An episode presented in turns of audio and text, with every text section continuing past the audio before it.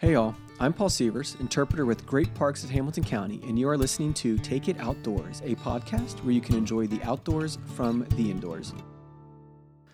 Folks, last month we pushed out episode 18, and well, that's a pretty long first season. I mean, in nature, that's like six seasons, right?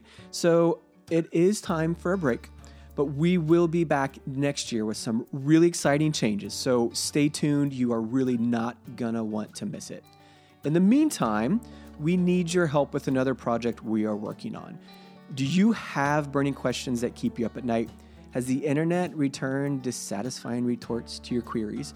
Well, we have the answers for you. I mean, really, we have the answers. So head over to our Facebook page. It's facebook.com slash greatparkshc and leave us those questions. We will be answering them here in the podcast and also in the new project in 2020.